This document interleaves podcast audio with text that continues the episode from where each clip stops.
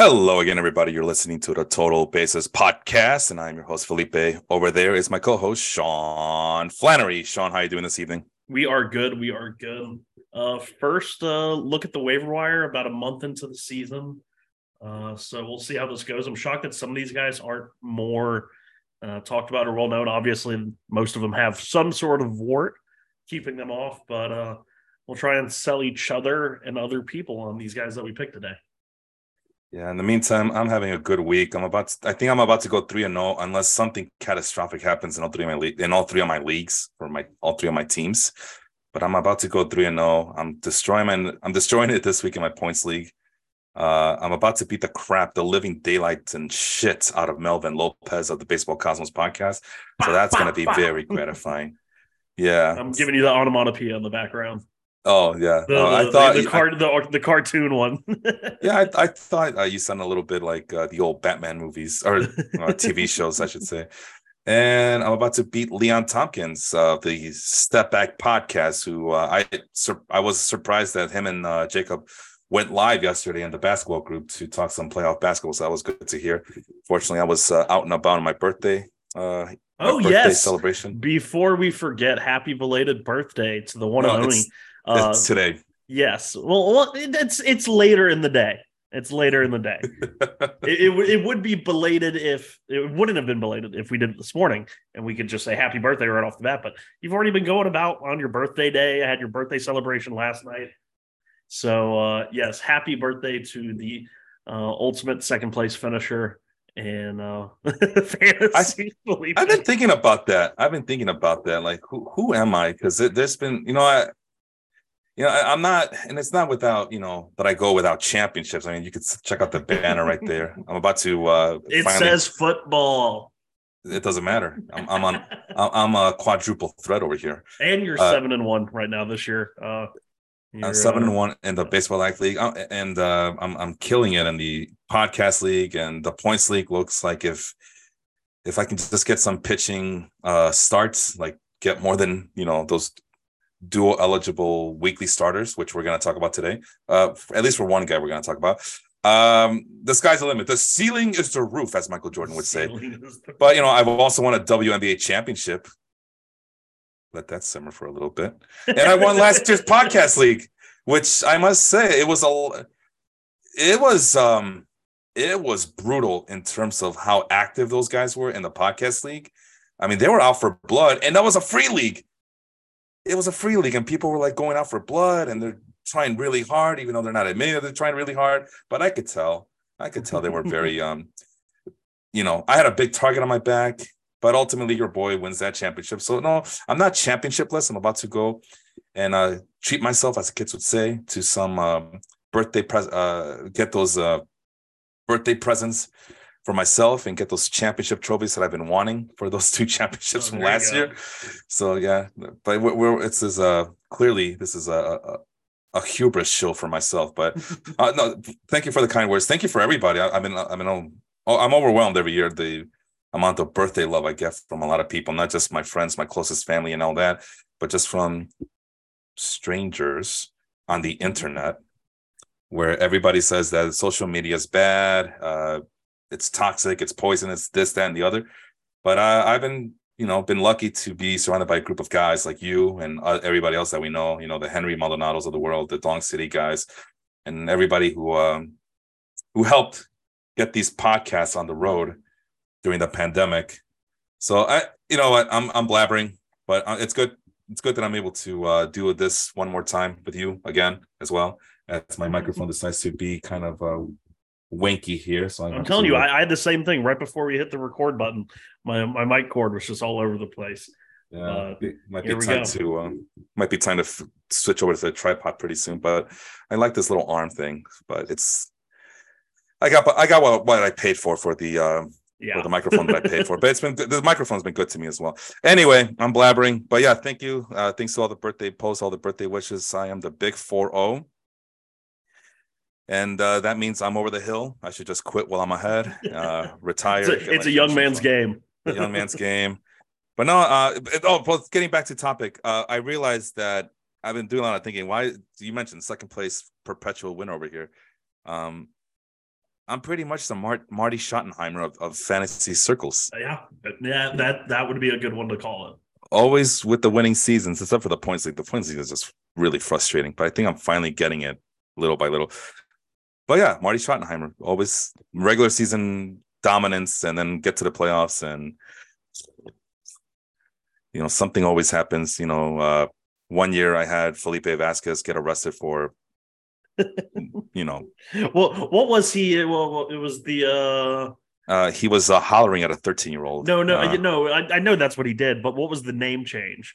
Because it was Oh, Um, um, Carmona. I think it was Felipe Carmona to Felipe Vasquez, wasn't it? no, no, Oh, that was Fausto Car- Carmona, That's Fausto. Carmona. Um, Rivero, something like that. Because I remember there was a name change. Yeah, like, I think wonder why you're trying to change your name. Yeah, that was very questionable, but he said that it was because Rivera, sister- Felipe Rivera. I think that's what it was. So his new name was Felipe Rivera at the end. Uh, no, it was. I'm just. This is okay. Yeah, Felipe Rivero became Felipe Vasquez. Yeah, he said that because his sister means the world to him, so he decided to pick up on the the name that his sister took with she got married. I believe that was a story, right? Yeah. and because it was his sister that he respected so much that he just wanted to uh, show her respect Uh, by changing his name to Vasquez, which is the uh, the husband's surname. And yep, he's still on the restricted list. Is he still in prison? I think, I mean, he got locked up for a long time. yeah, that was. um and remember that cost me my uh, probably a fantasy championship because the Pirates were just uh, winning these a lot of games, but they were like a lot of tight, close games. And Vasquez was scoring me like fifty points a week just alone, just because he was getting so many saves per week. It seemed like yeah, yeah. So he was sentenced to two to four years in state prison beginning August of 2021. with two to three years. Two to four years. Oh, that's it. Yeah. I thought it was a lot more than that. Well, thought it was he, like- he is still facing charges in Missouri and Florida. So, Mm. because apparently he didn't go on trial until 2021. So. Oh Lord, yeah, probably the good, good old the wheels of justice move slowly. yeah. Well, the pandemic, I'm pretty sure had a lot to do with it, or but who knows? Uh, I How did we even get on this topic? oh, uh, a hard luck loser over here that you're talking Uh. to. Your your, your co-host who doesn't know what the hell he's talking about, knows what he's doing. I, I end up getting all these rack up all these regular season wins, but I don't win the big one, so I don't know what the fuck I'm talking about. So there, I'm a. I don't even know why you guys are listening, honestly. but anyway, let's talk about the but unsung heroes or under the radar uh, players that are still available in most in 50% of fantasy leagues. I went with CBS Sports and uh, Sean has his percentages from Fantrax. Yes. Let's start with pitchers. Your first guy was Dane Dunning. Why the hell are you going with Dane Dunning on this Well, one? Jacob DeGrom is now on the IL. Dane Dunning has had a nice little start out of the bullpen. He's already actually had to pick up the slack for DeGrom uh, when he left a couple of other starts early um, and had some pretty good results. Obviously, not the flashiest name out there, but Texas is leading the American League West. Maybe he inserts into that rotation. You can grab a few wins. He's not going to light up the world in terms of strikeouts. His season high in strikeouts this year out of the bullpen was five, and that was in four and a third inning of relief against Kansas City about a two weeks ago. But uh, pitched in relief of Degrom, three and a third innings. Uh, we gave up two runs, one strikeout, no walks. So it's the very uh, vanilla oatmeal, but a guy that could maybe just consistently go five, six innings and has a, a good team behind him. So uh, maybe pick up some wins there. Uh, the pitching was very bare when I was kind of looking at under 50% owned. Uh, Yeah. So I, I went with the guy who's on a good team. So that's simple as that. Yeah, and you know it's funny you mentioned the whole Degrom thing because there was a guy that they brought up uh, to replace him on the roster on the major league roster, and that guy is uh, an old uh, an oldie of ours, right? Remember we do these minor league shows, right? And that minor league pitcher that they brought up was none other than Yerry Rodriguez, who I thought I saw that he was a 59th ranked prospect. Now, unless I'm wrong, unless I, I was seeing things, I could have sworn it was the same Yerry Rodriguez that we talked about back in the offseason of 2021. Uh, Texas Rangers, remember we, we had your guy Trevor on the show as well. And uh, you went with George Kirby as one of your pitchers, and Jhoan Duran was one of my pitchers. You picked Matthew Allan, but I ended up the last guy on the list was Yerry Rodriguez. Uh, he was Hmm. 23 at that time. Um, 96 ranked overall by the Fangraphs top 100. Good I, fastball, I like I vaguely remember it, but uh great changeup. Well, that's why I have these spreadsheets, man. there you go. Uh, this is what I wrote. He has an advanced east to west command, has a raw curveball, yields high strikeouts. There's a lot of injury concerns. Oh, a lot of injury concerns. Yeah, he's he's relief pitcher only now, so um Yeah. but yeah, he has had some pretty solid numbers though. It's like when you said that name, I was like, "Who the hell is Yuri Rodriguez?" And now that I kind of go back and look at the numbers uh, around that time, I'm like, "Yeah, we would have liked this guy." Yeah. So that's who they because he was well, he was starting then. He was striking out guys, low ERA, keeping the walks in check. But I- I can definitely tell why I would have completely forgotten about him because he's just basically RP only now. Are you sure about that? Because uh, he's still ranked uh, in the top 60, I thought, In, in terms of prospects. Yeah, uh, somebody ranked the, that. That's when I saw the the little ticket tracker or whatever it's called. That's what they said about him. That he was a top 60 prospect this year. No, that can't be. Let's find out. Let's see. Yeah, Fangraphs. he, he's pitched seven innings, no starts. Last year, he pitched in 49 games, five of them starts, only 59 innings. Hmm. Unless it's like- Hmm. Like I no, that he he was uh tagged in the top 50 for Texas Rangers back in June of last year for 2022. They haven't Fangraphs hasn't released the 2023 top prospects for uh Texas yet.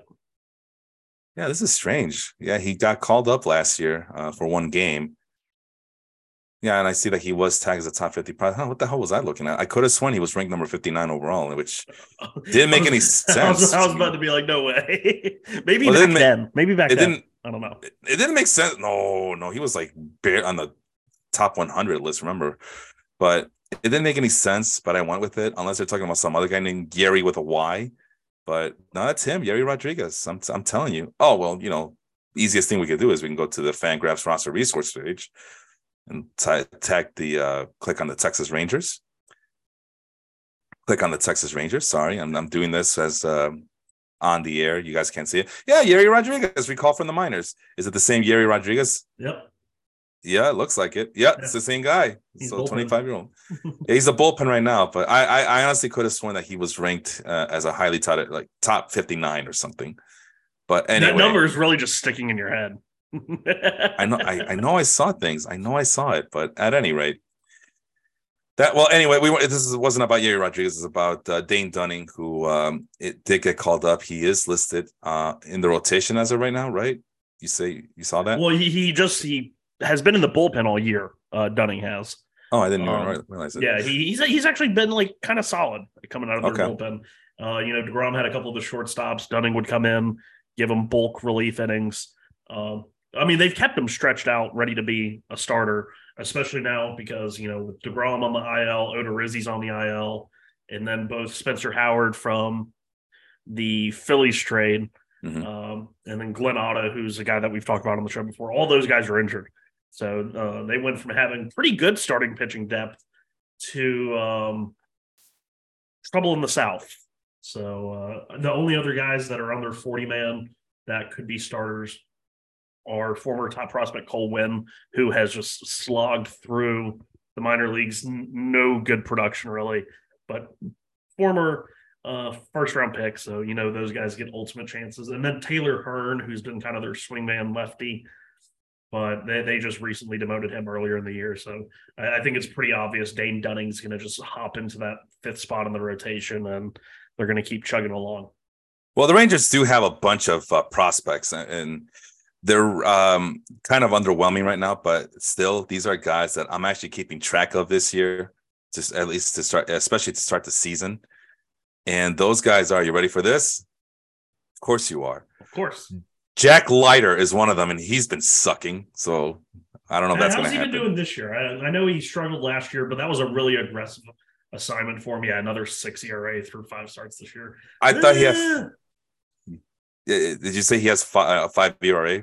six and a half, a little over uh, six point seven. Oof. He had five and a half last year and 22 starts, which I mean, I get like he was like super touted, but going straight to the double A level, like I, that one really, I, I guess because he was drafted, well, that wouldn't have been COVID. No, So yeah, just he went straight to double A. That always seemed just so odd to me. He's in double A again, running Yep. into a lot of the same issues. Yep. So, yeah, that yeah, I don't I would not expect him coming up anytime soon.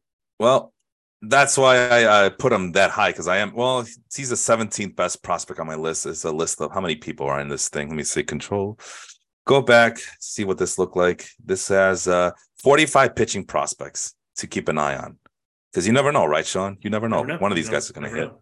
Oh, and uh, it's uh, one player from each team has to be represented. That's how I did it because you know everybody. There's a revolving door at pitcher every time. So Jack Leiter, number seventeen, number twenty-two, Kumar Rocker, number twenty-three, Owen White, and you just mentioned him, number twenty-seven, Cole Winn. Yeah, Cole Cole Winn. I, I was just looking at somebody finally gave up on him in our 30 team league. And well, in one of my 30 team leagues, our other 30 team league, I got to give a shout out to them at Zero Dark 30.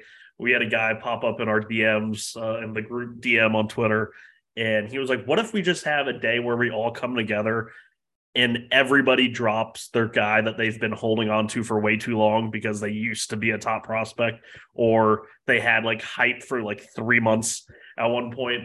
And so we saw a couple of fun names. About I think four teams, four six teams took part. I dropped a few guys, even though I just took over the team. It sucks.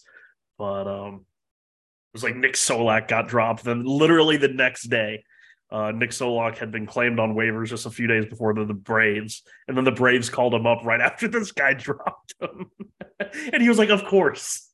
But uh, yeah, so Cole Winn six ERA this year, six ERA last year in AAA.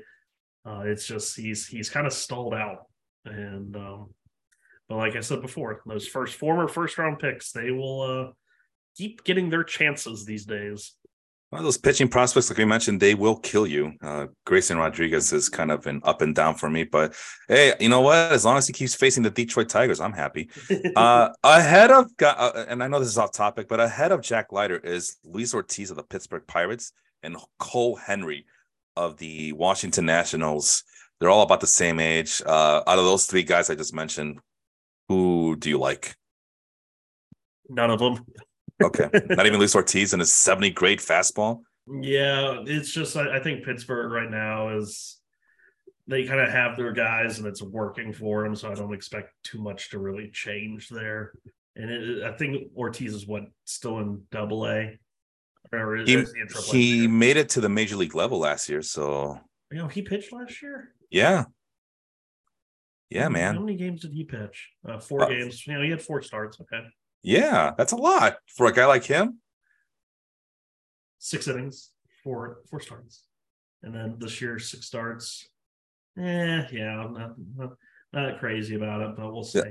Of those three, that that is my pick to click. Of, of those three is uh, Luis Ortiz, so I'll be keeping him very seems close. like a guy who's that's is like more like you would expect with this stuff to be um really striking out a lot of guys, but it, it Mhm. almost seems like it's one of those like very hittable high high grade Mm-hmm. stuffs.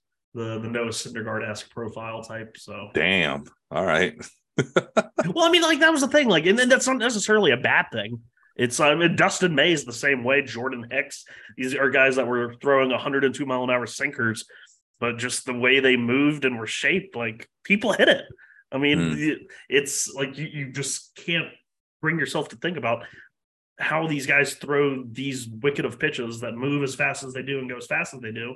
But major league hitters time it up pretty well on them. So uh, it's like I, I guess Syndergaard out of those three probably had the highest upside so far. Dustin May obviously still could be a really good pitcher, but I saw a lot of people this year talking about Dustin May like, oh, he's gonna strike out more guys this year. He has more strikeouts left in the tank. But it's like when I see him pitch, it's like a, it's very much of the Jordan Hicks. Noah Syndergaard mold, where it's like, yeah, he throws a hundred mile an hour sinkers, but it doesn't really miss bats. And his like he's really good at inducing weak contact, which Noah did as well.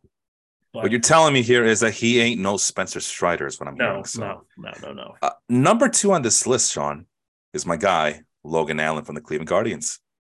Recently, uh, just made his debut. No, Or Two he had- starts. he- he had he's two he's already had two starts already, Yeah. and uh, Uh, looks like he might stay. Well, him, then him and uh, uh, Bibee, right? That's Yeah, his other Tanner name. Bibee, yeah. Tanner Bibee. I, I went ahead and I added Tanner Bibee in the baseball life league. I wasn't able to get him in for his major league debut start, but I was like, oh yeah. I was shocked that he hadn't been picked up in our league. yeah. Well, so far those guys are doing a lot better than whatever. Uh, Zach and Band-Aid. Cal Quantrill. well, that's what I mean. Whatever band aid rotation the Guardians are trying to pull off. I mean, they've been getting away with it the last couple of years, but I think The, the Bottom might Hunter Gaddis off. guy, Hunter Gaddis was in there. and yeah, It's like just Uh, they, you knew they had these prospects in double A, triple A. Gavin Williams, uh, es- Espino is hurt still, but Oh, he might be out for the year now. well, I, I've heard that like he had like a setback, and then they were like, yeah, I, I think there's like a differing of opinions on what's wrong with him, and so they're they're sending him off to some sort of specialist because I'm I'm thinking somebody thinks that he's too hard to pitch, and I think there might be another party in that group that thinks he could pitch. Uh, that's just kind of the vibes I'm getting in, from a little bit of what I've heard. So we'll see. So I'm trying to uh, keep track of the stuff that we're talking about, and so far it's everything but the players that we were supposed to we, talk we about. got to Dane Dunning, and then we took a hard right turn to Disasterville. I just want to, I, I just wanted to point out Logan Allen. That I'm so happy to see him succeed up here in the majors. It's a guy I've been kind of uh, clamoring for the last few The years The real now. Logan Allen, please stand up. Yeah, uh, this guy, I think his uh, middle name is Taylor, so Logan Taylor Allen for the Cleveland, Cleveland Guardians. The other Logan Allen is with another team already, so But he used Uh, to be in Cleveland. that that's what makes it so confusing. and before that, he was a Padres farmhand that nobody Yeah. wanted to be wanted to see traded. But jokes on Cleveland. Yeah, Logan Allen. This is the Logan Allen that was actually drafted and developed by Cleveland. That's right. So I'm happy to see him succeed. It looks and everybody's making a big deal about Tanner Bibee, which I also who I also like, but I think Logan Allen might be saying something. Gi- give Uh, me the about Bibee action. staying. Give me the Bibee action all the way. And of course, and, and they still have Gavin Williams to come up too. Like this. That's is, right. It's just an absurd amount of talent that they have over there in Cleveland. See who do I have any other Guardian pitchers besides those three? The Espinos, the Bibees. Um, Uh, I oh, have the the lefty. Oh. uh, the, there there should be a lefty. He's like Baby Kershaw. Well, it doesn't matter because those were the only three guys I Oh, had on my list here. Yeah, well, I can't name everybody, Sean. I, I don't even have Kevin Williams. I can't name everybody. Not everybody's gonna be called up and succeed. And anyway, yeah, if you list all the names, level this guy's at because I'm, I'm uh God. uh, Touki Toussaint's also with the Guardians. Luis Oviedo is also with the Guardians. Huh? Konnor Pilkington, DFA. Never mind. Anyway, my guy, my starting pitcher, my pitcher to click this week is uh let's uh, let's go with Bailey Ober since you're picking a guy who hasn't had any starting much starting pitching info or usage this year. usage. Thank you for, in 2023. I'll go with Bailey Ober, who just got called up because Twins, surprise, surprise, slew of injuries. Tyler Mahle's hurt. Um, Uh, not Kodai Senga, Kenta Maeda. Kenta, Ma- Kenta Maeda is hurt. So now I swear get, I don't view them all as the same person. yeah, that'd be racist of you, Sean. Good job. Uh, Bailey Ober, still 27 years old, uh, two starts, uh, has a what is it? Oh, just a plain two to one ratio. But this is a guy that we like the last. yeah, we, we've been like- talking about him for a long time. And it was a shame that he was on the outside of the rotation looking in this year because Yeah. really, like based on what he did last year, he he should have been in the opening day rotation. Mhm. Yeah, I agree with that sentiment. Uh, it's a guy that I've been keeping an eye on.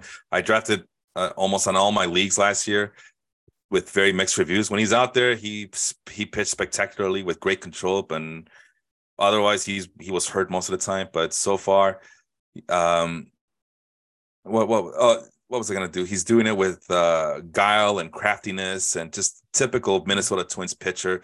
Has a ten point seven swinging strike percentage. So despite the lack of stuff, he is inducing some swings, Well, it, unwanted just swings. yeah, it's that great fastball up in the zone that even though it's only 91, 92, uh, he gets really good extension. Mhm. and it just plays up and he he's able to command it well up in the zone. I mean, it's he he's able to throw it for a strike, he's able to raise it up a little bit higher to get it out of the zone against swings and misses. And he's really developed that slider. That slider is getting more whiffs this year than it has in his entire career. His his whiff percentage on a slider has actually gone up every year in the major leagues.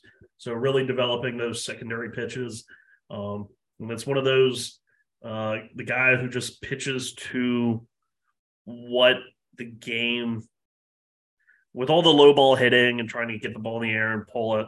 uh, his style and the fact, you know, he's so tall, he's six nine, and he gets great extension. That 91 92 looks more like 95 96, up, Yeah. placed well up in the zone. Uh, so it's, uh, you can't let the the stuff factor fool you on Bailey Ober because it's it's Yeah. definitely nastier than you would expect. Yeah, he's built like a lineman or maybe a power forward, which I'm sure Jacob, who just uh, thanks for the uh, birthday shout out, Jacob. He of the basketball podcast uh, would appreciate uh, a basketball player playing baseball. So that's And Bailey it's- over. Go It's ahead. so funny because I'm seeing that he's listed at 6'9, 260. But it's like when you see him on the mound, you're like, the dude's a pencil. There's no way he weighs 260 pounds. But I guess when you're six foot nine, it kind of just works out that way. I think that's what it is. All right, let's quickly move on to Joey Lucchesi of the New York Mets. He's 30 years old, For, another former Padres pitcher, right? Uh, lefty, right? yes. Uh, The a- I'm sorry, what was that? The, the churve. That, that's his specialty pitch. No, It's right. uh, the, the change up grip, but throws it like a curveball, or curveball grip, throws it like a change up. I don't know. Well, he uh, of the four guys we listed here. I mean, Dunning isn't listed because he hasn't started a game, but I guess the three guys that are listed here, uh, Lucchesi has the highest strikeout rate at 25 and a half percent. Uh, the peripherals are- are pretty mixed. FIP likes him. SIERA does not like him. Other other than that, uh, he has a pretty healthy. Help me with this one. Call strike plus whiff. Is that what it's called? Yeah, CSW. Yeah. CSW percentage of 28.6%, which is the highest here. And uh, other things to like about him, uh, he has a barrel rate below 10%, although it's still the highest on this list, but still below 10%. So, and um, has a location plus of 102, so it's 2% better than average. So that's all these steps in the right directions. What else do you like about Joey Lucchesi besides the fact that he plays for the Mets? Yeah, so he he's a guy who, you know, obviously was pitching well for the Mets after they acquired him in 2021. Then he went down with Tommy John, uh, missed the rest of the 2021 season, all of 2022, uh, and back this year started off the year in AAA as they kind of got him more set into a, a regular rhythm and rotation rest type system. Uh, gets called up, of course, the Mets. Uh, Max Scherzer suspension, Verlander, you have to throw a game. Both are slated to start this week. Um, but Joey Lucchesi came up on that West Coast road trip and made his debut back home in front of his family against the Giants. Threw seven scoreless with nine strikeouts, um, and was really working. The once again, he's a guy who the the fastball it's nothing special. It's ninety to ninety two, but really uh, with the herky jerky delivery, uh, guys have trouble seeing him the first one or two times they see him in the lineup. It'll be interesting to see if they keep Lucchesi in the rotation when Max and Verlander are back. David Peterson was already optioned because they kind of need a fresh arm for the doubleheader tomorrow with their last uh, three games, one being called early and the other two being postponed. They'll play a doubleheader tomorrow. So David Peterson, a member of that rotation, was optioned for an extra bullpen arm. Uh, but I would expect David Peterson to come back up, and at that point, the Mets once again kind of have a little bit of a logjam in the rotation. They could either keep David Peterson in AAA and Joey Lucchesi holds down the spot, but we'll just have to see. Right now, I think Lucchesi probably has the, the slight inside edge. He's pitched a little bit better in his two starts so far. And uh, once again, he's a guy who none of these guys are aces, but he's pitched well recently for the Mets. So if you look back on his 2021 season, he had like an ERA of like four and a half. But in the previous, like, or the his last four or five starts, he was really getting it going. Uh, pitches well in New York. He's got a, I think, a career ERA of like two and a half pitching in New York. So uh, just a guy that you might be able to stream. Uh, the Mets have one of the easier schedules coming up for the next like 25 days. So if a guy like Joey Lucchesi can face off against a team like Detroit or Miami, uh, there could be some valuable streaming uh, value there. All right, let's move on to the next guy. The last pitcher on the list is Tyler Wells of the Baltimore Orioles. So, so beware, it's an Orioles pitcher. Uh, I think we talked about before the show started. There's really nothing to be excited about this guy. Uh, but you know, I think that wall, that new wall, is just doing a lot more than what people are really um, are really reporting there. Because Tyler Wells is nothing to be excited about. You mentioned it. He's nobody exciting, but I mean, I, I've liked him for a couple of years now. It's just the usage with him was Yeah. always kind of all over the place. that's the problem, right? But the Orioles seem to have um, a good uh, routine in the rotation as of right now, and they've been able to fit the rookie Grayson Rodriguez in perfectly without stunting his growth. And uh, they're still um, competing hard. And they're giving the Red Sox fits every time I see the final score of a Red Sox Orioles game. The Orioles are are on top, and right now they're 19 and nine, which is really crazy because this team is just so Sarah plain and tall for some reason, but it, it works. And uh, we, next start's going to be at Kansas City. That's a, Yeah. a pretty valuable streaming start right there. Uh, counterpoint, his second start next week is against the Braves. So you take the good with the bad. Hey, so with the Orioles, you take the good with the bad. Oh, he, oh, so he, he is pitching Sunday. Oh, crap. yeah, no, not so great. And it's in Atlanta. If it was in, in Baltimore, it'd be a little bit more palatable to that. Jacob Moses says that, yeah, you say easy, Shampa, which means the Mets are going to get smacked with their luck. We don't talk. By the way, uh, Yennier Yennier Cano, the the relief pitcher, I I uh, I kind of uh, spotlighted this past week. you got a, a shout out from Jeff Passan today. oh, really? Yeah, He yeah, he had a he had a big tweet from Jeff Passan talking Oh. about you know how he's gone nine perfect or whatever, no hits allowed. no, it's not perfect No, because it's he hit a guy. Uh, No, oh, he hit. that- a, he hit a oh, whatever. Whatever. It's not per- is it a perfect se- is it a perfect game? Would it be a perfect game? No. no. All right then. Shut you up. No. Uh, uh no, but Yennier Cano, before we get to back to Tyler was I want to just mention Yennier Cano because uh I, I was looking at him last week to insert him in our in my podcast league. Ultimately, I went with Gavin Jacks, and I'll see if, how Kevin Jacks is doing. Gavin Jacks, sorry. Griffin, Griffin, Griffin Jack. Griffin, sorry. Who the hell's Gavin Jacks? Third time's the charm. Gavin Lux? Am I Gavin confusing Lux, maybe. I think that's Gavin Lux, Griffin that. Jacks. So I, I ended Uh, up picking Gra- Griffin Jax, and I'm hoping he did okay. I, mean, I guess he's doing all right. I don't know. We'll, we'll find out. He had a, a pretty rough outing against the Royals the other day. He did strike out two guys though, so that was good. Uh, but I was looking at Yennier Cano too, and you know he has the sink, the sinker, and the changeup are in the same location, except that obviously one is faster than the other one. I'm pretty sure that's throwing off a lot of hitters because he doesn't have much of a breaking pitch. Oh, he has that slider, but he doesn't really use it as much as Yeah, uh, the his is more of that the sinker changeup. I think that's that's really where he's. And a couple, yeah. a few days later, Fangraphs decides to give an entire article on the guy. I'm like, ah, they're stealing my thunder. And now was you're saying, he, he's getting a lot of uh, a lot of press these days. and then Jeff Passan, and then I also, like I said, the post mentioned how he is uh, a couple outs away from pitching a perfect, no, sorry, a no hitter to start the season. To, to start off his first nine seasons, which it looks like he did co- complete that no hitter um, in, in in nine innings of relief pitching. So big congratulations to Yennier Cano for uh and I guess you could say he ended the month of April. I don't know what happened today, but he ended the month of April with a no hitter out of Yeah. uh doing relief work. So good for him. Uh, I don't think. Uh, I'm trying to look on. Usually, there's a little arrow that. Okay, there it is. Uh, Baltimore played. They won five to three. Let's see if Cano pitched. Uh, box score. Yennier Cano pitched one and a third innings, struck out two on 11 pitches, four outs on 11 pitches. Jesus Christ. They need they need to find out what he's what he's on, right? this is not all natural. this is video game stuff, man. And usually when it's video game stuff, it's time to uh do some more And it was funny because I he was a guy that a lot of people mentioned, and I think even us last year, because he was involved in that Jose Lopez, deal, uh, Jorge Lopez. Jorge. It's Jorge Lopez, we're not all- Griffin Jax. We're, we're all just freaking it up now. Um, Yeah.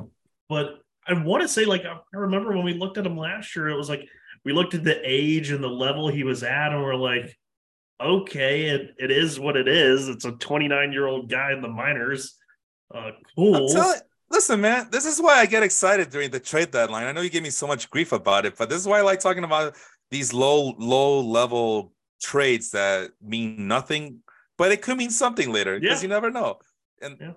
And I'm pretty sure I don't know what the Cano's numbers were last year, but I know the article that I read mentioned that how much he was struggling with keeping control and command. It um, when he got to. Baltimore, yeah, that was that was an issue. When he was in Minnesota to start the year, yeah. uh, he pitched 20 games, 23 innings at an ERA of 1.90.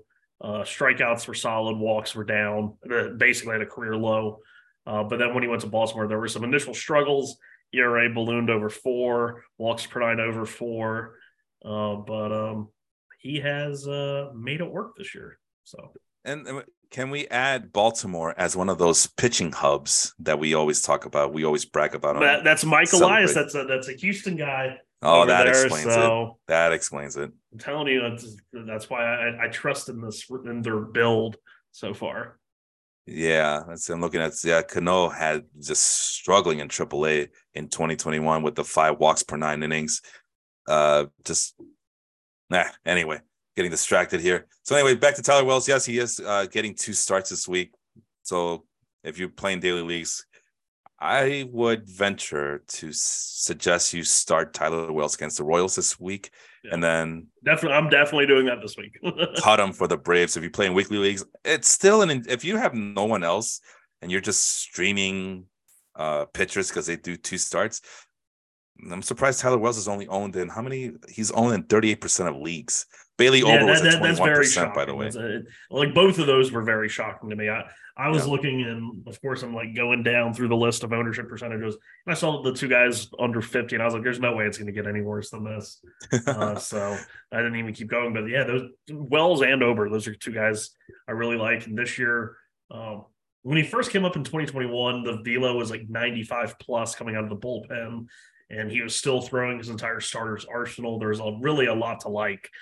Um, and then he went to the rotation last year. The fastball comes down to more like 92, 93, and you start to worry a little bit. But this year, um, the the command of his pitches, he's throwing five pitches, all of them at least um, almost 15% is least thrown as a curveball at 12%. But he's throwing everything, the fastball only about a third of the time, locating it up in the zone well. His changeup is getting almost like a foot and a half of horizontal movement. So really being able to keep lefties in check with that changeup going down and away from lefties, uh, keeping the the slider into lefties. He's done really well. So it's a really kind of a, a boring profile. Uh, I'd really hope wish his velo would go back to like 95 plus. Then he'd be like a really exciting guy. But at this point, I mean, he's his top four pitches, the highest opponents are batting against any of them is 211 against his cutter. They're batting 129 against his four seam, 172 against the changeup, and 200 against his slider. Uh, nothing crazy in terms of whiff rates. They're all sub 30%, but it's just one of those perfectly sequencing and commanding well can take you really, really far. And throwing strikes. He's got one of the best walk rates uh, in the majors this year uh, with only a 2.9% walk rate. So throw strikes, command it in the zone, mix up your pitches. Boom. That's it's a pretty good recipe for success. Wells is doing well. Yeah, he has the lowest uh, walk percentage of all, of anyone on this list. Uh, it's only three people on this list, but still, uh, the ERA peripherals are kind of sketchy on him, but they're sketchy on all the guys that we mentioned. So yeah, he, has got a, a 3.14 expected ERA based on uh, you know the batted balls against him like I said, he, he gives up probably a little bit more hard contact, but he's giving up a lot of. Uh, he's really pitching to his strengths in that in Baltimore. If you look at the average launch angles against him, it's a lot of fly balls. I want to say the actual fly ball percent was, if I could find it. If you see it, yell it out because I cannot find it right now. Sure. Let's see who gets there first. Uh, fly ball 38%. It's a pretty high fly ball percentage. Only a 33% ground ball percent. So um, uh, what what numbers are you looking? Are you looking at like uh, I'm, I'm, I'm, on I'm on yeah Statcast. Oh, okay. It's yeah, Stack, Statcast and Fangraphs kind of differ on batted ball profiles. Well, the guys that we talked, my guys that I talked about, Ober and Wells, have a fly ball percentage well over fifty percent. Well, not yeah, well. O- Ober's a Ober's a big fly ball guy. Yeah, so is Wells, which I thought I read that he does depend a lot on fly balls as well. So, uh, plus, I'm also looking at starting pitching performance only. So if Wells was on the bullpen earlier this season, then those numbers are not going to show. Not... Uh, well, he started four games. Yeah, because he came in relief. He uh went. Okay, he had, he had like six it. innings of, relief in his first game, and all. Yeah, five that explains two, it. Five into uh no, five innings out of the bullpen, no hits, two strikeouts. Yeah, that was his season debut against the Rangers. I can't So, remember why a- that exactly happened, but As mentioned before, Bailey Ober 21% available. So yeah, a yeah, that should not be that should not be a thing. and Tyler Wells 38%. And uh, just to finish up my Tyler Wells spiel, uh, I, he's inducing the most swing percentages out of anybody on this list.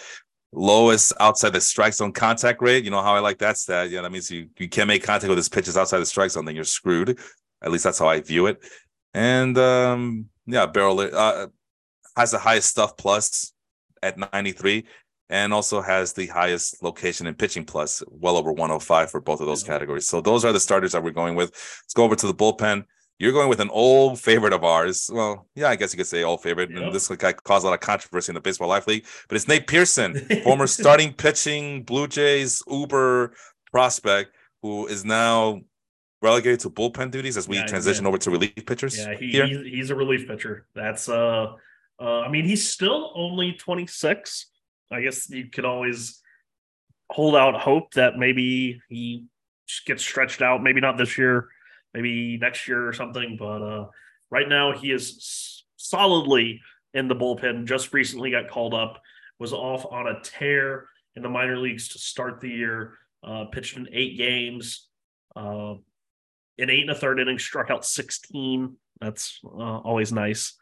And uh, instantly comes up to that bullpen and becomes a uh, pretty important part, I would think, to that Blue Jays bullpen.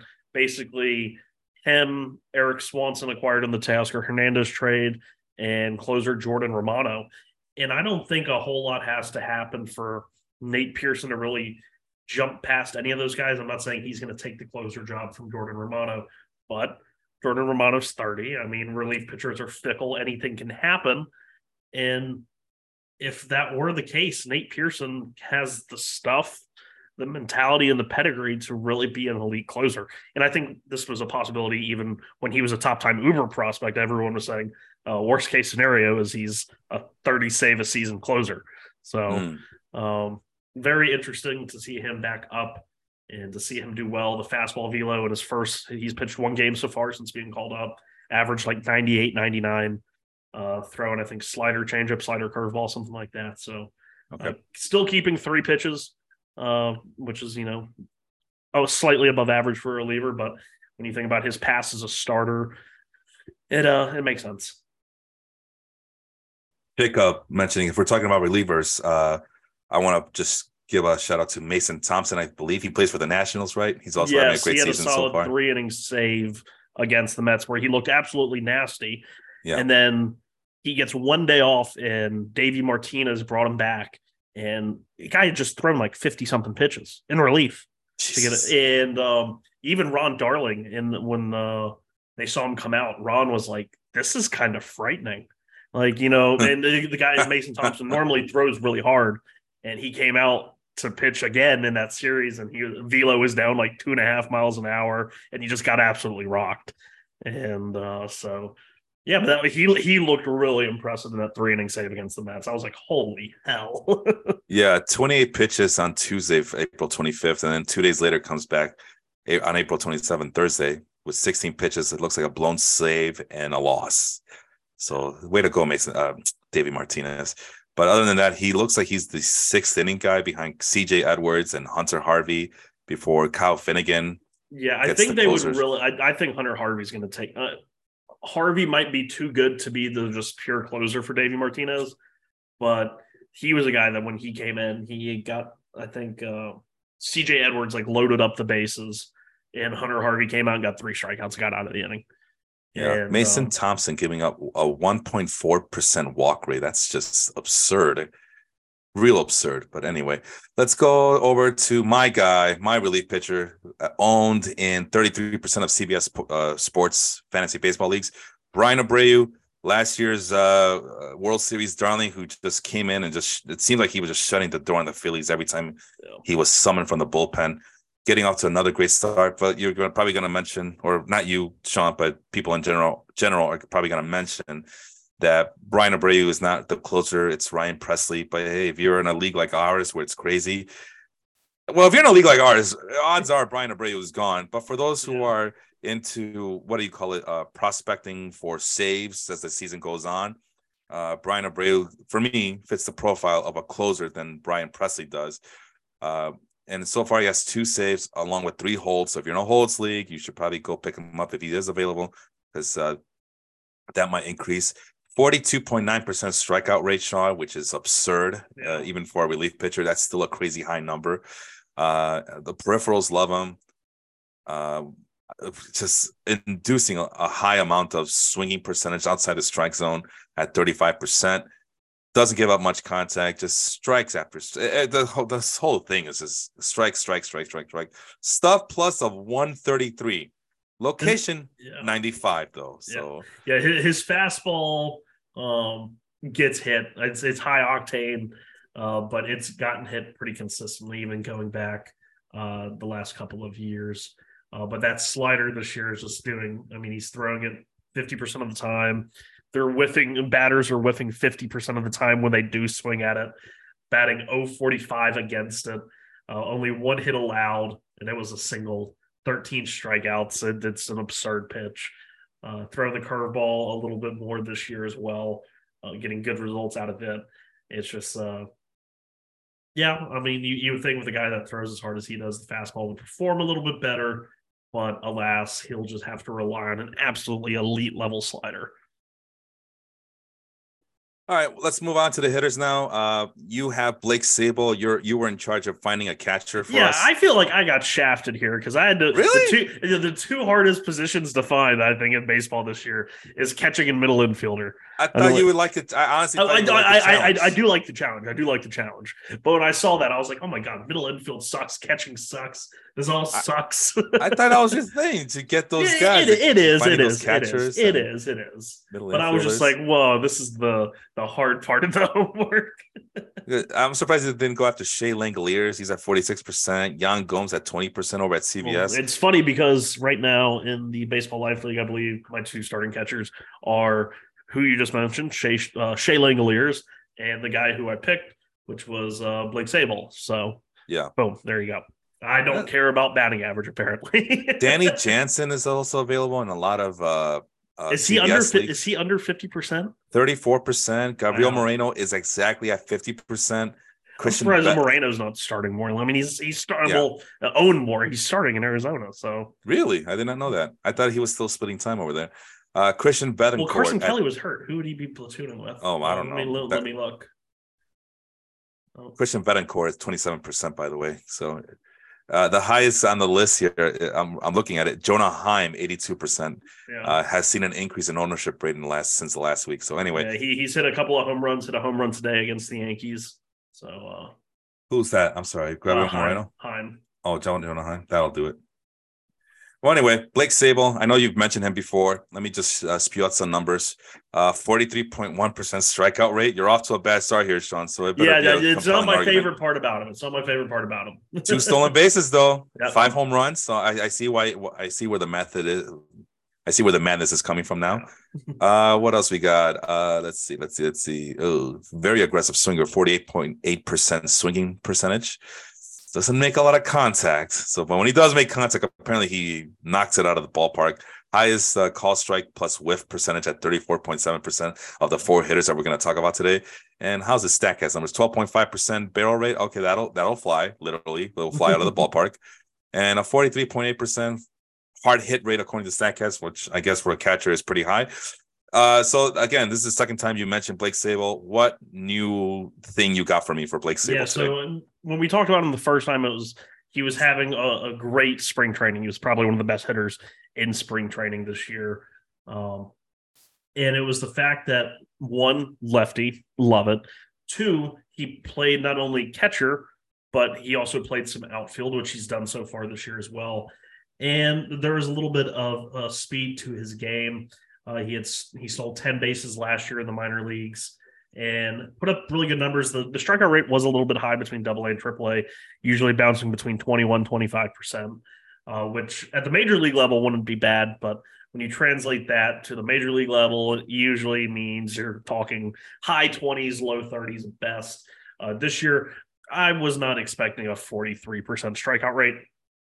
But with all the injuries they had behind the plate, Roberto Perez went down early. Joey yeah. Bart went down early, but is now back. I think Blake, you're going to see Blake Sabol uh, falling into the strong side of a platoon. Joey Bart is off to a good start, uh, but we know he has his own swing and miss issues. Mm-hmm. And so far this year, yeah, against right-handed pitching, uh, which is 53 of uh, Sabol's 65 plate appearances. He's batted 260 with a 302 on base, not great, but a five. He's slugging 560 against right-handed pitching, 131 WRC plus, and like you said, he's just really hitting the ball hard. Uh, five home runs places him uh, tied for second in most home runs by a catcher. Uh, honestly, the uh, there's one other name on this list that I would not expect to be here, and that was Yan Gomes. And Yan Gomes is sub 50% owned, off to a great start. He he already has five home runs, which has to be like matches total for the last five years. It feels like, but he's batting 313. So Yan Gomes is another guy. If you you don't want Blake Sabol, you want somebody who makes a little bit more contact. Uh, pick uh, Yan Gomes. But Blake Sabol, I'm I'm really expecting a little bit of a a return to the average here. I, I think he's going to be around that slugging. Maybe the uh, on base isn't as high as it was going to be in the minors, but uh, he did walk a good bit in the minors. So it's it's a little shocking. Um, he was always around 10, 12, 13%.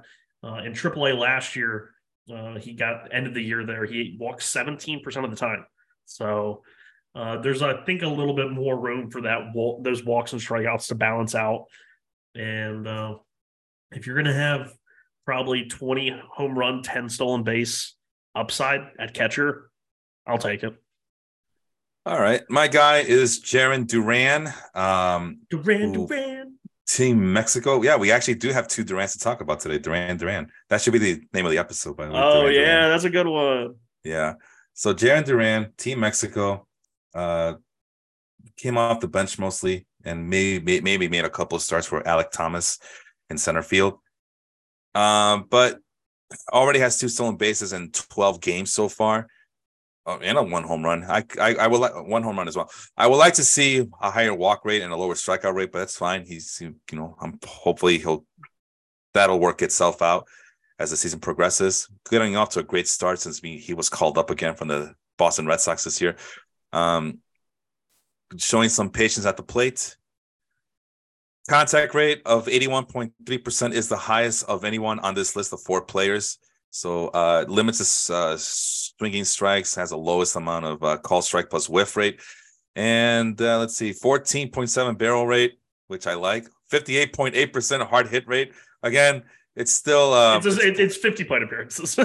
yeah, that's what I, it's limited. It's limited time, but he's been starting every day since getting called up. Usually batting yeah, at the bottom of the order. they said something is up with uh, uh, Kike Hernandez, uh, and then somebody else was hurt because I was also looking at Enmanuel Valdez as one of my uh, for middle infield, but went another direction. So that makes sense that Duran might be playing more if Kike is out, who's been playing a lot of the center field. Mm-hmm. Yeah, and that's like an older team too. So just to see, uh, well, yeah, yeah it's a speaking. really weird. It's a it's a weird mix of really young guys, really old guys. Yeah. I feel like there's nobody that's just like like Rafael Devers might be the most middle aged guy in the lineup. yeah, well, I guess mode or mean. Like, yeah, like yeah, uh, the average. Yeah. You still got Justin Turner who really puts it up on the uh, skews the average a little bit on the age, and Kike Hernandez you mentioned who is injured. Reese McGuire, 28 years old. Uh, Rob Refsnyder, and the bench is 32.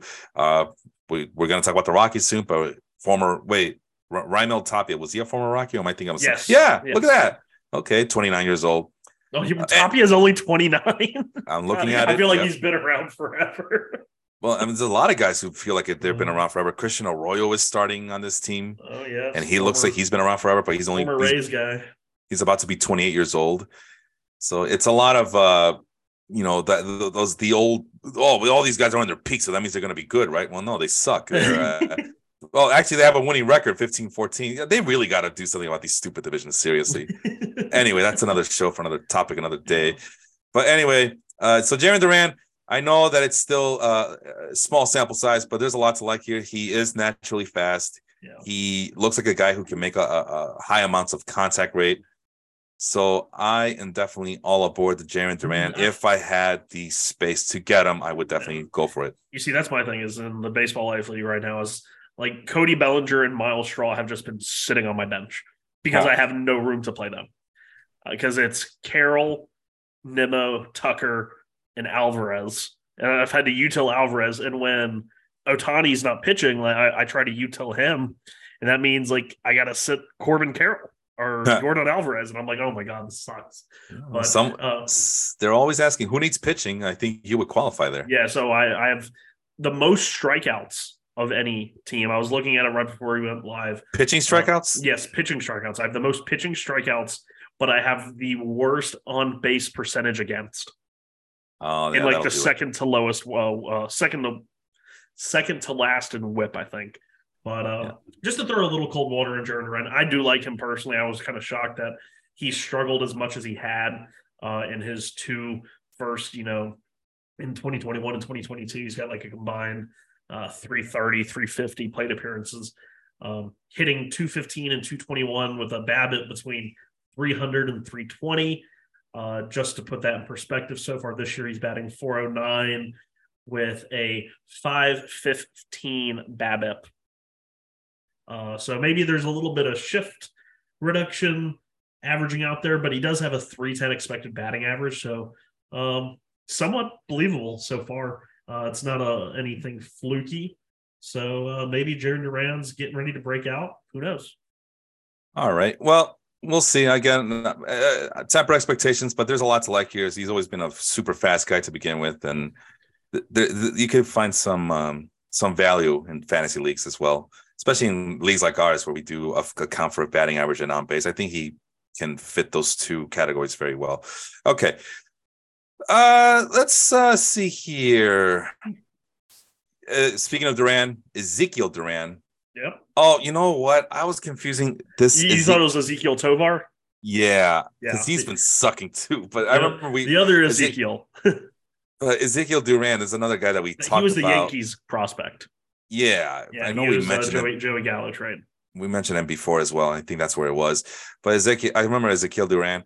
Uh, what do we have here? A 1.6 walk rate. Wow, Sean, that's not very like No, you, Sean. Yeah, no, well, the middle infield's a shit show. I've told you this. That was gone after uh, Rodolfo Castro. Uh, you I almost picked Rodolfo Castro, but then you would have had to pick somebody else, and maybe you would have picked Ezequiel Duran. No, I- there's no way in God's No. Let's see. Let, let, you know what? You bring up an interesting point. What who what other hitters? Let's see. Well, let's just go with second baseman just to get this out of the way. Uh let's see. There's Mauricio Dubon. No, I wouldn't have gone with him. There's Taylor Walls. Oh, Ji-hwan Bae. There you go. I would have gone with Ji-hwan Bae. Ji-hwan So, Bae's uh, starting to lose. No, he's starting to lose his job. to Uh, who? T- T- Tucupita Marcano has got called up and has That's started to play more and more against right-handed pitching because Bae kind of started to struggle. Well, I still believe in Bae. Bae's Bae, man. Uh, yeah, I've been starting him over Luis Robert because apparently Robert only wants to play hard when he feels 100. oh percent God! I, What was I, the I- reason? I, so it was the first inning yesterday, and uh, he hit this little nubber that just got past the third base side of the mound, and the pitcher was the only one that was going to be able to have a play on it. Mhm. And uh, he got to it and did like this really, you know, pitchers awkward, really awkward. That was a Pitchers are in general. Well, no, he like he like loopy throw. spiked. I think he spiked it, but it was not No. thrown. It was not thrown hard. I, No, I he swear I, saw, I, I thought the ball bounced. Maybe it, It didn't looked, bounce. I thought it looked. it was really it, it was soft. It was soft, but It was a soft throw. Yeah. I don't even think it reached the first baseman. I think it did, but if he had been running even like just normal, run it out to first base, he would have been safe. But he, he was going like Robinson Cano, Carlos Beltran at 38 years old to first base, and he got and he got pulled. Yeah, he and got full. Yeah. And it's so funny because like I, I know a lot of Mets fans used to give Beltran like tremendous amounts of shit, even when he was in his prime, because he wouldn't run hard to first base all the time. But it was like one of those things where it's like, okay, well, when your guy is like the best player on the team and he doesn't want to get hurt, like I get there's times, but when you hit a little nubber like that, you gotta run hard. Like Yeah. if you hit like a, a routine ground ball to second base, like okay, jog it out, whatever. But if you if you have a, the speed of Luis Robert and you hit a number like that, you gotta run. Like I mean, it's pitchers are awkward. Most of them can't even throw to first base. Like just run. that was very disappointing to see. And he's been benched on my baseball life league for a long time now in favor of Ji-hwan Bae. Because uh, Ji-hwan Bae is just stealing everything. I mean, they're, they're going to arrest him. is he up to this year? Last I checked, it was at 10. Oh, jeez. Which for me, this early in the season, is a lot for me. Yeah, well, th- this is a, a, whole new world that we're in. In terms, I understand that, bases. but it's still traditionally speaking, for my team, getting a guy with ten stolen bases after yeah, one month that is a rarity. Ten stolen I, I usually, bases only caught once. Yeah, no, he, he's uh, he's he's a thief, man. He's gonna do five to ten years, just like uh, Felipe Vasquez. but no, hey, I'm looking. Bae, Bae was in trouble on his own in his own career. I, All right. I, didn't know about that, but I, I found out about it on Twitter. There was another guy from the Pittsburgh Pirates, Korean player too. Uh, he yeah, also got in trouble. Yeah, both Bae, Bae's Korean too. yeah, um, there's, it's a pattern. It's a pattern. Uh, I made a joke about it in the in two, the chat. Two different uh, types of trouble between the two Koreans, though. Yeah, I think uh, was it Kang, right? That was his yeah, last Jung, name. Jung Ho Kang. Jung, Jung Ho yeah. Kong King, he, whatever. He was, he was the big power shortstop Yep. Second baseman. And uh he got in trouble in Chicago too. So in Chicago. He never played in Chicago. No, no, he got in trouble in Chicago. Yeah, oh. that's where he got in trouble. Yeah. And then he got uh, then he got sent back to Korea, got in trouble again over there. That's right. yeah. He, so. he he can't enter the US. So but like I always say, I don't always like Korean players, but when I do, they usually play for the Pittsburgh Pirates. this is what he said. Today, Luis Robert, today my legs were a little tired. My legs were tired. My right hamstring was a little tight. Then I decided just to play conservative to play today. God, so there you really, go. Oh, he's down to two thirteen on the. It's year. bad, oh. and, and, the White Sox they won today, so they snapped a ten game losing streak. But still, it, this a, it's a complete you know what show. um, they, they, they're obviously at least they're healthy. this is them healthy. Yeah. Jesus. There was another one like he said, had, well, I'm, you know, my hamstring's a little tight, but I know that if I would have said that my hamstring was bothering me, I wouldn't have played then. But you still are not even playing, not even playing. I think the the craziest part about that was that was like the what the first inning he was leading off the game, and like he just immediately like you're out of here, like go, you're done. Good, uh, bum. But yeah, and now White Sox fans are like, oh man, how can you let this? You know what, Sean? I don't feel sorry for them because I did warn them about the time and time again. And you know what they told me? Whatever, Cub fans, shut up. Why don't you switch out of that White Sox hat and put on your Cubs hat like you always do? Because mm. I do root for both teams because you know double the pleasure, double the fun, right, Sean? and um, and I did warn them. No, they're not. This is not because they were comparing it to oh, this is uh, the our rise, the White Sox rise, just like the Cubs rose in 2015, 2016 and then went on that window. Oh, uh, okay, I lied. So window. Tim Anderson and Yoan Moncada are not in the lineup, so they're not completely healthy. That's, yeah, that's, yeah, that's relatively. Relatively, yeah, one guy, one guy gets healthy, uh, quote unquote healthy, because even though he plays conservatively, and then you got two or three guys who get hurt. But I told him like, this is not the same thing, you guys. This is completely different. Yes, you do have Uber prospects, but you are. There's a lot of missing pieces here, and then this is a White Sox team that doesn't unlike the Cubs, White Sox always whiff on the on the big name free agents. They don't get the free agents that they want, so then they settle for a bunch of bumps, a bunch of low level free agents. You give uh, Andrew Benintendi eighty million dollars. yeah, which oh well, isn't that like the richest contract they've ever given out to? It's really pathetic. That it's like really that's pathetic. really like because there was somebody posted in Baseball Life the three teams that haven't given a hundred million dollar contract yet. It was the White Sox, I think A's, yeah, and the Royals, maybe. Sounds right. Yeah, but yeah, uh, you know, uh, well, well, the White Sox are a small market team. That's why. I, well, I mean, we can go on and on about how putrid of a franchise the White Sox are. This is unacceptable. This is you're you're the largest city in the whole division. Now I get it. You got to share the market with the Chicago Cubs, but I don't want. I mean, we're done with excuses, man. You should be bullying the crap out of it. Instead, you get outclassed by the Guardians and the Twins in terms of player development and you're getting um, outspent by the Twins. I mean, they go out and get Carlos Correa. The White Sox, what they get Andrew Benintendi, which at that point it seemed like a guy that we did need, but at the same time, there's a lot of holes everywhere. We talked about it time and time again for the last two, three, two or three years. So there's lack of starting pitching depth. The bullpen uh, might have been the one saving grace, but there's also lack of depth on the bench. Where you're depending on guys like Leury Garcia to get you from game to game to game because you know you're going to get hurt. You trusted on Nick Madrigal when he wasn't ready. You should have gone after a guy like Jonathan Schoop to at least give Madrigal a chance to kind of, well, either way, Madrigal got hurt anyway. So there's another thing, Sean. there is something in that training staff that is causing these injuries time and time and time and time again. And you can't develop any minor leaguers. You don't have any of your own top 100 prospects anywhere to be found. A lot of those guys that they have are are, are from trades. Anyway, I don't want to. I don't want to talk. The one thing I will bring up, and I, I not to rub it in or anything. You are rubbing but, it in. That's what you remember, do best. Remember last year when they called up um, Lenin or Lenin. I don't want to call him Lennon. Like Lenyn Sosa, yeah, yeah. Uh, and everyone was like, there was like, I'd never even heard of the guy really. And then there was all this hype that, oh, he's getting promoted, blah blah blah blah blah. He's in a. You know what he is for his major league career so far through eighty, yeah, eighty-five plate appearances. Bad.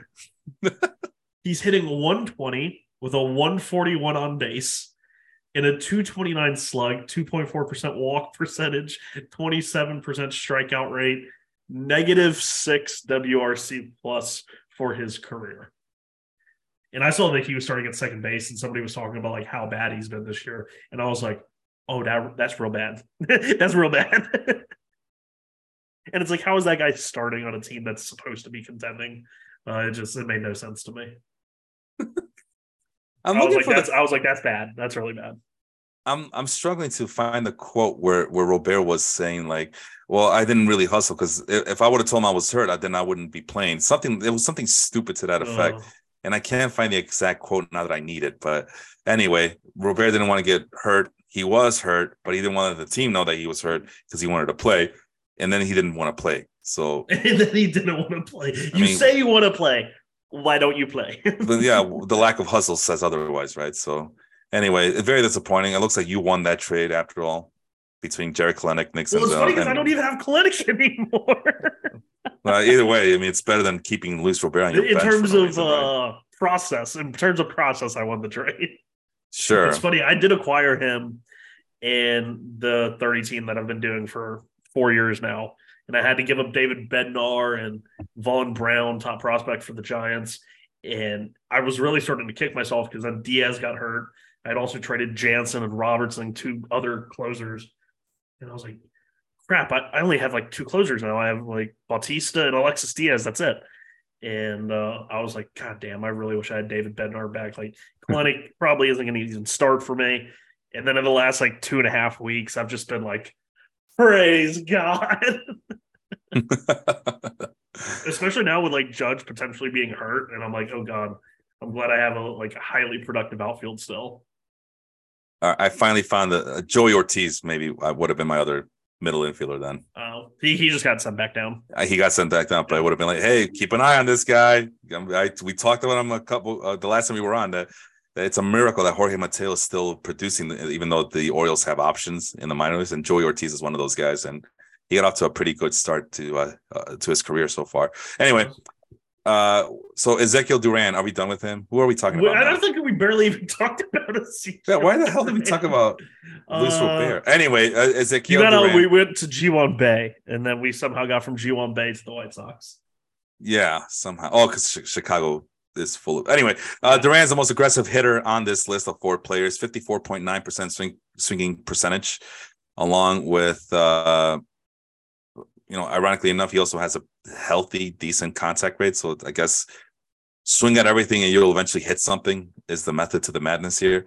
Other than that, uh, why should we care about Ezequiel Duran? So Corey Seager's hurt. Went down with a somewhat severe hamstring strain out till probably June. I think they said late May, early June. Uh, the Rangers, in terms of filling that void, turned to a platoon of Ezequiel Duran and Josh H. Smith. Uh, Josh H. Smith, being the lefty, was on the strong side of the platoon. Uh, wasn't really doing much though. Uh, Ezequiel Duran so far lately has almost taken that job completely. 50% uh, hard hit rate, as you said, uh, batting 310 so far this year. And the he's never walked a whole lot in the minor leagues. His career high was like as a Yankee back before he got traded, he was around 9% but never higher than 7% uh, as a Texas Ranger farmhand. So I wouldn't expect that to go up too high, but he does seem to have a legitimate bat to ball skill in terms of hitting, you know, line drives, hitting the ball somewhat hard. Uh, always been a pretty good line drive hitter. And if he has the starting shortstop job for the Texas Rangers team that's doing pretty well, I don't think he's going to be batting in the top third of the lineup, but maybe he can work his way to six ish, seven ish. Um, and he plays on a good team. So uh, the kind of the same reason with Dane Dunning. It feels so weird to be saying like, oh, he plays on a good team, and we're talking about a team in the AL West that is not the Astros. So uh, yeah, I, I think by the time it's all said and done, they're going to switch positions. The the Astros will be up and up on the up and up again, and the Rangers will uh, yeah, well, find a way it's, it's very possible. It's very possible. Uh, yeah, that I, I like AL, those chances. AL West right now is all they're all within like a game and a half. Uh, the top three teams. So right. ironically, the Mariners are not one of those three teams that are within a game and a half. So I don't think many of us had that on our uh, dance cards for this year. Let's see here. Uh, I see that Leon has tightened the uh, has uh, erased some of the deficit. Uh-oh. I was up like 18 to 6 in our baseball AF league. Now I'm up only 13 to 10. So uh stop the count. Stop, stop the count. I, I, I need this win. I need all the wins. I want all the wins, and then so I could choke in the playoffs, and everybody can make fun of me that I don't know what to do, that I don't know what I'm doing or anything like that. Thirty wins is not is not impressive enough, apparently, Sean. Well, I guess uh, thirty wins a season, which looks like our guy James is not gonna is not gonna go for that that win record anymore, is he? now with his putrid start, man. See, he he was bragging last year that he uh I think he was insinuating that the protege has become the master. Nah, let's let's let's skip this. Nah, I have the platform for it. Yeah, so hold your horses, young man. Let's hold the horses, young man.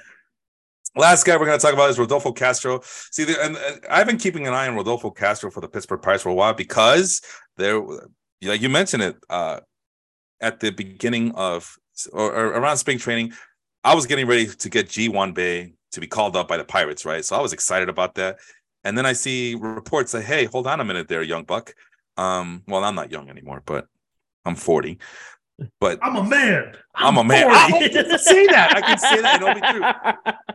I'm a man. I'm 40. I'm surprised I didn't say that earlier. I'm honestly surprised I didn't get to that earlier. yeah. Well, later, uh, better late than never, I guess is what I'm trying to say. So, eh, but I've keeping an eye on Castro, Rodolfo Castro of the Pirates, is because uh, he was the main competition for Ji-hwan Bae out of spring training. And uh, now that Oneil Cruz got hurt, it looks like Castro was able to get some of that playing time. And now he qualifies everywhere shortstop, second base, third base. So it's a guy now that I really want, but do I trust him? Enough to pick him up. But here, here's what he's been doing so far. And he again, uh, I didn't, I don't know if I mentioned this, but Jarren Duran was a 41% ownership rate. Rodolfo Castro is still at 25%. So yeah, and, uh, and, that's crazy because he's the starting shortstop on the team with the best record of the National League. and he has multiple eligibility as well. That's yeah. the problem is they don't know who they are. Even I think Dong City kind of was just describing him as this. Um, oh man, I forgot what the hell they were. they were he's saying. been their he he is their shortstop right now. No, they said something peculiar about him oh. uh, being and I forgot what it was, and, and was like, man, even. But anyway, it's neither here nor there. But he has three home runs so far uh, this year, uh, 11 percent walk rate, which is surprising because he, he he profiles at least when I saw it a while back as a as a very aggressive swinger, but 11 percent walk rate uh, is pretty That'll damn do, good. Donkey. That'll do. Highest walk rate on this list of four yeah, players. He's he started walking more in the minors last year as well. Oh, okay. Uh, he, we saw a jump of you know six seven percent in the uh, high minors to last year in AAA. Uh, 10% walk rate and now 11% in the majors this year. So that's a, a solid development as well. 385 on base percentage, but mind you, all this is happening with a 358 BABIP, which uh, there's a little bit of luck factor involved, but still. And you know, I said that he was aggressive, but he only has a 26.1 outside the strike zone swing percentage and a 44.2 swing percentage, which is pretty low. Uh, I want, I want to say that his his issue has never really been like chasing a whole bunch. It mm-hmm. was contact. Yeah, the you, contact. You can, yeah, you can even you can even look at his inside the zone. Uh, where was it? Z contact, yeah, um, sub eighty percent uh, that last yeah. year and this year. So it's kind of like, I guess yeah, you can take that if you're not going to chase a whole lot at all, uh, but it's uh, a little hard to uh, yeah swallow. He's not Javier Baez. He's like the complete opposite of that, but still the contact rates are very comparable. 50.9% outside the strike zone contact rate and a 69% yeah. overall contact rate, which is really putrid. I mean, we're talking those are Javier Baez numbers right there, except for the fact that Javier Baez uh, is a hyper aggressive swinger. Well, it's a pretty interesting thing because if you look about it kind of from this perspective of okay, when he swings, he doesn't make a lot of good contact or doesn't make any contact. So if they have him swing a little bit less, be more selective, I mean, th- that could be a trade off where if you swing and miss a lot, how do you stop swinging and missing a lot? You stop swinging as much and you kind of work a little bit deeper and try and get your pitch uh, and extend the at bat. So it's pretty interesting because he's above average in chase percentage this year. That's what I thought, just kind of looking at the, the number. But uh, yeah, he was a guy I remember him, and I've always kept my eye on him since his debut early in 2021. Uh, he, I want to say, his first career hit. Uh, I, I could double check, but I know it was his first career home run was against the Mets, and it came as a pinch hitter. And then two games, yeah, that was his first uh, major league hit was a home run as a pinch hitter. And then two games later, the tail end of that series went two for five as the starting third baseman, hit another two home runs. Oh, this was what it was. His first five career hits were all home runs. That was like his little claim to fame there.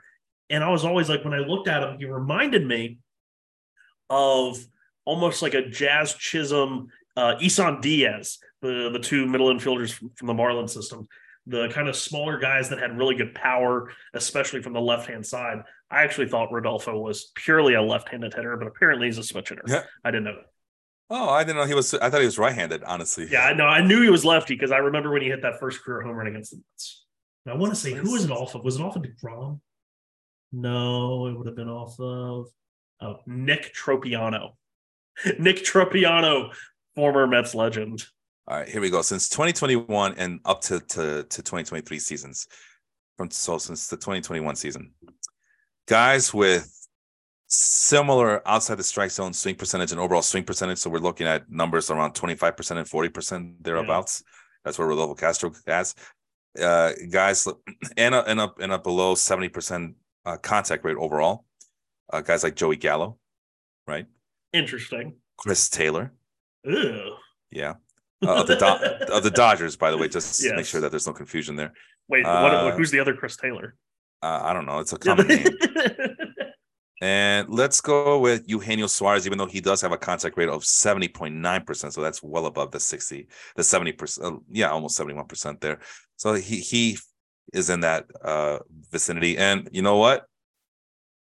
Same swing percentage, but a little bit higher contact rate. Aaron Judge at 72% overall contact rate versus the 69% that uh, Rodolfo Castro has been putting up this season. So this basically says that he should be a Yankees player. Yeah, the thing just looking at his uh, numbers and expected numbers versus different pitch groups, um, he's hit fastballs relatively well, but he's been pretty lucky. Uh, 327 batting average, 510 slug, 390 woba, all well overperforming his expected metrics versus those pitches. Um, Still can't hit a breaking ball. He's whiffing 40% of the time against breaking pitches. And against off speed, he's whiffing nearly half the time. Mm. And is batting 273 with a 636 slug, but uh, expected average is 185, expected slug 392. Uh, but he is hitting the ball hard. So when you even when you hit the ball hard, you, you whiff a lot. But if you're going to hit the ball hard, I, I, would expect you to overperform at least a little bit because uh, even if you're hitting it into the ground, maybe it gets down the line, you get a, a double extra base hit out of it. So uh, we'll see. I was gonna, you know, when I was thinking like trying to figure out names that are the complete opposite of Javier Baez in terms of plate discipline, you know, the swing percentages versus the contact rate. I was thinking about Kyle Schwarber, but then I'm like, no, I can't be Kyle Schwarber. Kyle Schwarber's an established power hitter and very very patient hitter, and he's just, you know, he's been proving himself. Kyle Schwarber though does have similar swing percentage tendencies, just like Rodolfo Castro. But unlike Castro, Schwarber is at close to 73% contact rate since 2021. The, is that total or in the zone? Overall contact rate is 73%. Because okay. uh, remember, Castro's at 69%, Schwarber yeah. is at 73%. So again, uh, there is such a thing as being too patient, but we we've mentioned some guys who are extremely patient who have also uh, made enough contact and made some really good contact in terms of guys like Kyle, hell, Kyle Schwarber and Aaron Judge weren't they your home run leaders from last year? Yes. All right. Well, there you go. So there's more than one way to kill that bird, right? So there's a lot to like with Rodolfo Castro, but uh, yeah, there's also um, reasons to be cautionary. But yeah, like so I agree with you, Sean. He should be rated a lot higher than that. He should be in a lot more leagues because of the simple fact that he is uh, on on a really good team with the Pirates. Who, what, what, what think about the sentence you just said? what time dimension did I just crawl into? Uh, the Pirates are a good team. He's starting, and it looks like even when Oneil Cruz ever gets, if he ever gets back, he's going to be continuing to start. And he is a Swiss Army knife. He's their basically. Yeah. I think that's what Vince was trying to say that he's basically their Ben Zobrist. I'm like, damn. I never thought of him like that. I well, I guess was... when if the on base percentage thing can hold, he's a switch hitter. He plays all over the infield. I don't think he's played any outfield. You're on to something there. But it's like I look at it to me, and it's like he seems to have a, such a similar profile to Jazz Chisholm, but mm. it's like Jazz Chisholm is we we all have love to talk about Jazz, but nobody wants to talk about Rodolfo Castro. well, this. well, it also comes across. I, I, am not the biggest Jazz Chisholm fan in the world. So, well, the thing with jazz is that jazz is just like uh, it's like the new Coke. It always tastes good forever. Oh, okay. no, nobody's a Simpsons fan in here. Anyway, uh, all right, let's finish up with this. So that was those were our players, right? Unless did we miss anyone? Yeah, no, just, just list them off before we go. We had who are your guys? Uh, let's not just, uh, the guys that we talked about just in, to sum, sum it up here and take it home. Jarren Duran, Rodolfo Castro, Ezequiel Duran, Blake Sabol were the hitters. The pitchers, I have them on the list here. There we are. Uh, Dane Dunning, Bailey Ober, Joey Lucchesi, and Tyler Wells of the Orioles. And then our relief pitchers were Nate Pearson and Bryan Abreu. Go get so, them, guys. Remember, yeah, we told you uh, first. yeah, and those guys are all owned under 50% ownership rate eh, across Fantrax and CBS Sports. So though the more more than likely, we feel like those guys would still be available and still be good enough to uh, help you help you on your fantasy leagues. Now, now be another. If there's a guy like I don't know Brandon Drury available, I guess he's at seventy two percent as of right now. Yeah, Go pick him up. He I guess started to play more every day. The last week I was reading the uh, Fangraphs checking uh, lineups week to week, and he had played like eight of the last ten. So. If you see Tanner Bibee available, go pick him up. Yeah, if you see Logan Tanner Taylor, Logan Taylor Allen, go pick him up. If you see uh what's another guy? You say you say kikuchi i say kakachi 83 percent ownership rate. Go pick him up. Jose alvarado go pick him up. He's at 80 percent before it's too late. Uh, so obviously there's other better players but we we we felt like we, i always like to first of all 50 percent is a good challenge for us. Mm-hmm.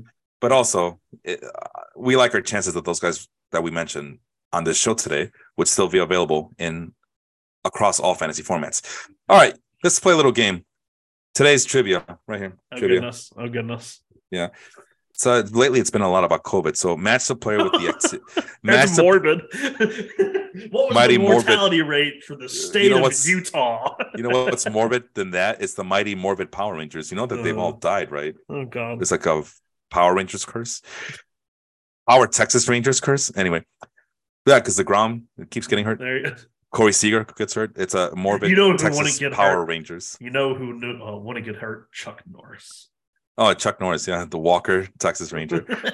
Watch, he gets hurt, and then all those memes go away. We our childhood's been a lie. How is Chuck Norris hurt? He needs a hip replacement. All right. Uh. The question here is match the player with his activity or pastime developed during COVID 19. Oh, so I thought they all got uh COVID because of this of this pastime.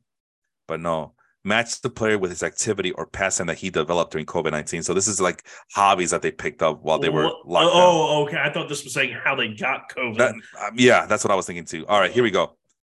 All right, who went deep sea fishing? Was it Alex Verdugo, Francisco Lindor, or Lance McCullers, or JT Realmuto?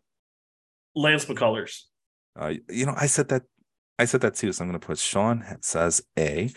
All right, who rode his bike up to 49 miles a day around his house? Verdugo, Lindor, or Realmuto? Oh, that seems like something like a, a, cracked white dude would do, like JT. But I could see Verdugo like because he he was getting a little husky. Like, uh-huh. I'm gonna say Alex Verdugo. Maybe I somebody shit talked him too hard, and he like I... took it to heart. I did say um Realmuto because I was thinking the same thing you were thinking. it's okay if I say it. I got you covered, man. yeah, thank you so much. Um, He started juicing his own oranges. So Lindor or Realmuto? Lindor. I said the same thing. Yeah. So, He's an orange juice kind of guy. yeah.